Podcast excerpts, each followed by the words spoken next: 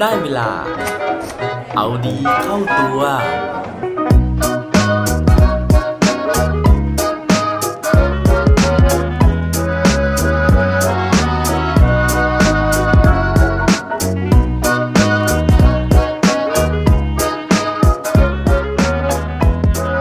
คุณคิดว่าอะไร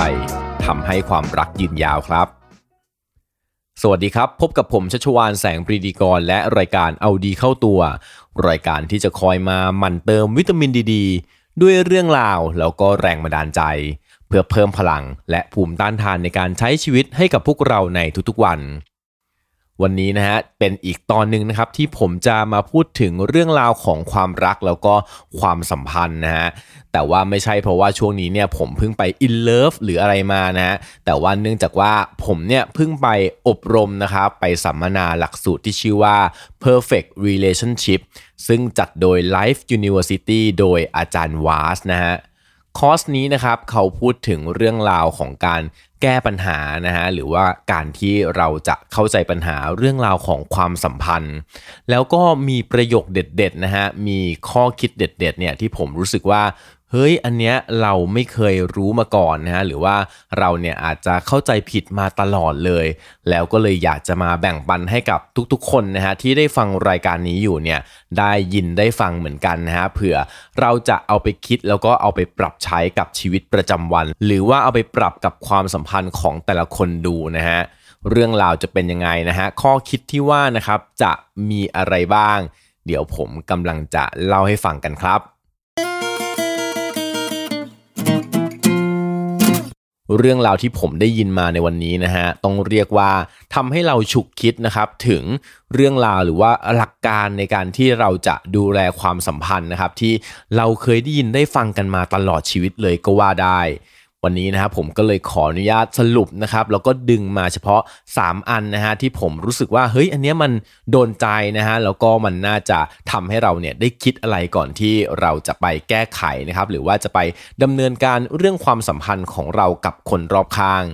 โดยที่ความสัมพันธ์ที่ผมกำลังพูดถึงในวันนี้นะฮะ ไม่จำเป็นต้องเป็นความสัมพันธ์กับคนรักนะครับ จริงๆ แล้วอาจจะเป็นความสัมพันธ์กับตัวเองนะฮะความสัมพันธ์กับคนในครอบครัว ความสัมพันธ์กับเพื่อนนะฮะหรือว่าความสัมพันธ์กับคนในที่ทำงานก็เป็นไปได้ทั้งนั้นเลย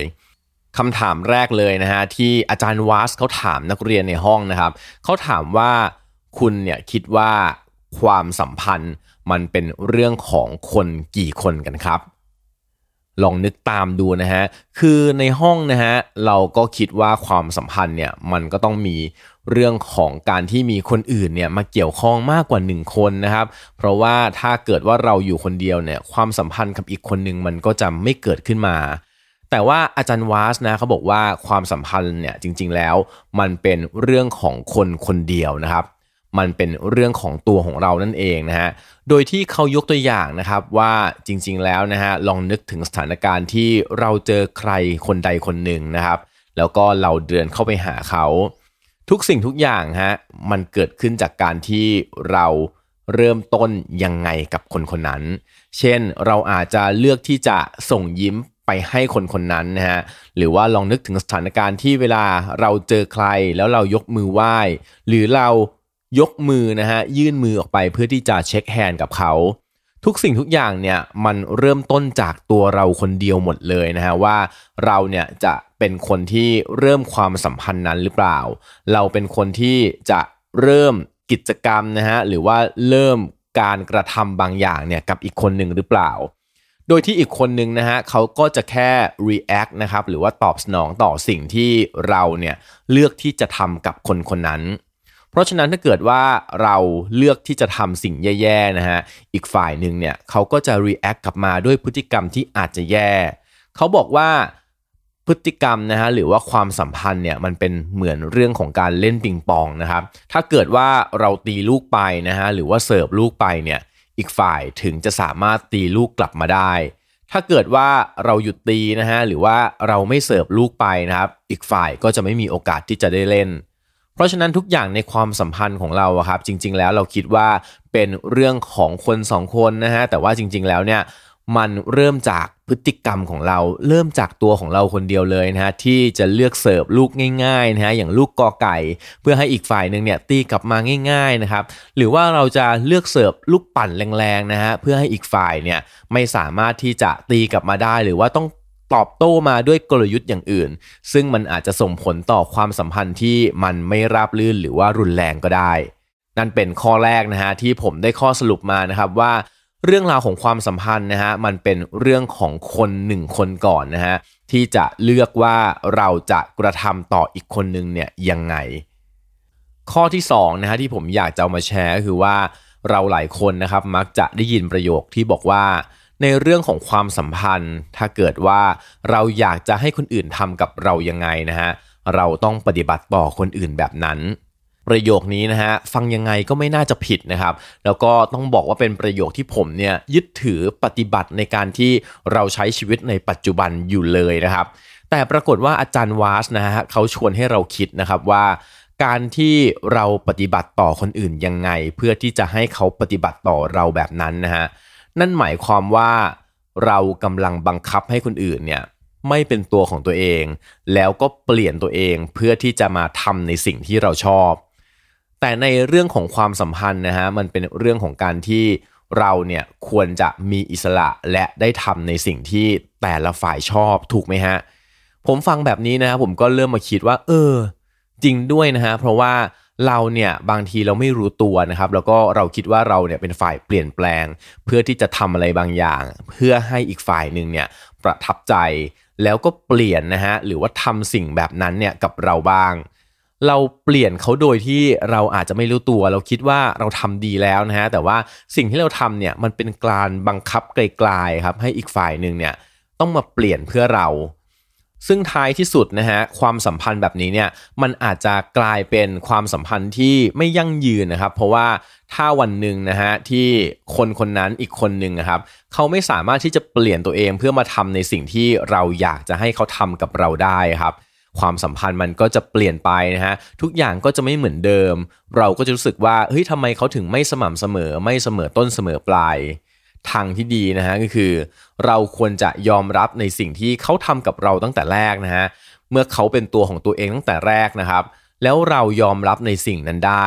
มันจะไม่เกิดคำถามนะฮะว่าทำไมเนี่ยเขาถึงไม่เหมือนเดิมเขาถึงเปลี่ยนไป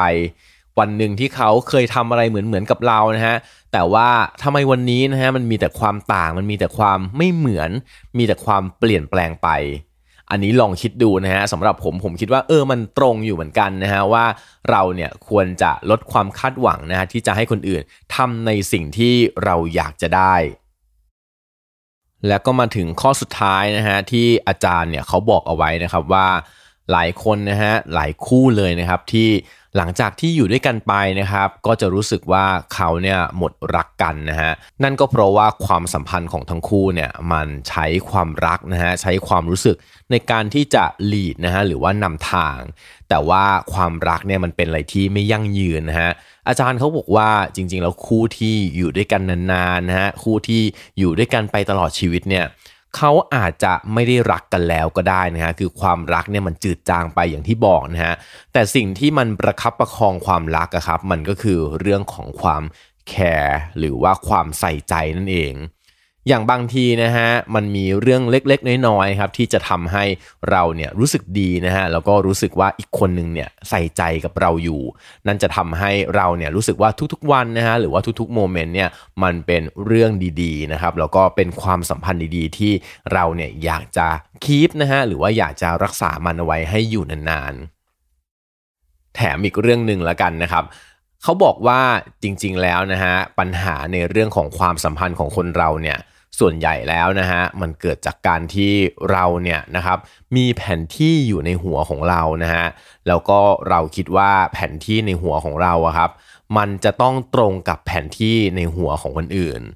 แต่ว่าจริง ๆ แล้วแผนที่ของเราอะครับมันอาจจะวาดไว้นานแล้วนะฮะมันอาจจะไม่อัปเดตนะครับ จริง ๆ แล้วในโลกของความเป็นจริงเนี่ยถนนหนทางต่างๆนะฮะมันก็เปลี่ยนนะครับ มันก็ตัดใหม่นะครับ หรือว่ามันอาจจะมีทางซอกแซกนะฮะที่เพิ่มขึ้นมาได้บ้าง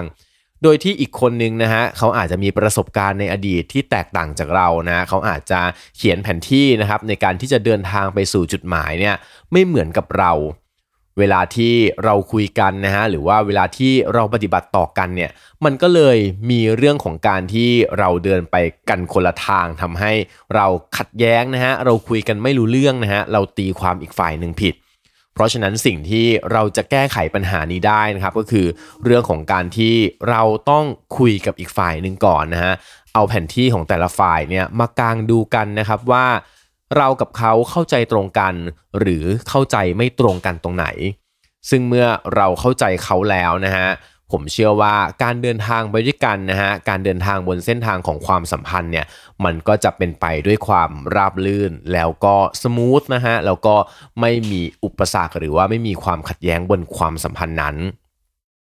นั่นก็เป็น 3 เรื่องราวนะฮะบวกกับอีกหนึ่งเกร็ดเล็กๆนะครับที่ผมได้ไปเรียนรู้มานะฮะจากคอร์สสัมมนาที่ชื่อว่า perfect relationship นะครับหวังว่าเรื่องราวในวันนี้นะฮะจะช่วยให้ทุกคนที่ได้ฟังอยู่นะฮะลองเอากลับไปคิดนะครับแล้วก็ลองปรับใช้ดูนะครับว่ามันจะมีผลนะฮะหรือว่าทำให้ความสัมพันธ์ของเรานะครับ ทั้งกับตัวของเราเอง แล้วก็คนรอบข้างเนี่ยดีขึ้นได้หรือเปล่า สำหรับใครนะฮะที่มีความคิดเห็นเพิ่มเติมนะฮะหรือว่าอาจจะเห็นไม่ตรงกันนะครับก็สามารถที่จะมาแชร์นะฮะหรือว่ามาพูดคุย discuss กันได้นะครับไม่ว่าจะผ่านช่องทางของ Facebook นะฮะหรือว่า YouTube นะครับโดยพิมพ์เอาดีเข้าตัวนะฮะและปิดท้ายวันนี้ด้วย quote ดี quote โดนเขาบอกไว้ว่า perfect relationship is not that you never get angry upset or irritated with each other it's how fast you resolve and bounce back to normal เรื่องราวของ perfect relationship นะฮะหรือว่าความสัมพันธ์ที่สมบูรณ์แบบนะครับ มันไม่ใช่ว่าเราเนี่ยจะต้องไม่โกรธกันนะฮะไม่เสียใจ ไม่ทำให้อีกฝ่ายหนึ่งรำคาญนะฮะแต่ว่ามันเป็นเรื่องของการที่ถ้าเกิดว่าสิ่งเหล่านั้นเนี่ยมันเกิดขึ้นแล้ว เราจะสามารถที่จะ ทำให้มันคืนกลับมาสู่สภาวะปกติได้ยังไงครับ อย่าลืมกลับมาเอาดีเข้าตัวกันได้ทุกวันจันทร์ พุธศุกร์พร้อมกด subscribe ในทุกช่องทางที่คุณฟัง รวมถึงกดไลค์กดแชร์เพื่อแบ่งปันเรื่องราวดีๆ ให้กับเพื่อนๆของคุณผ่านทุกช่องทางโซเชียลมีเดียสุดท้ายนี้ขอให้วันนี้เป็นวันดีๆ ของพวกเราทุกคน สวัสดีครับ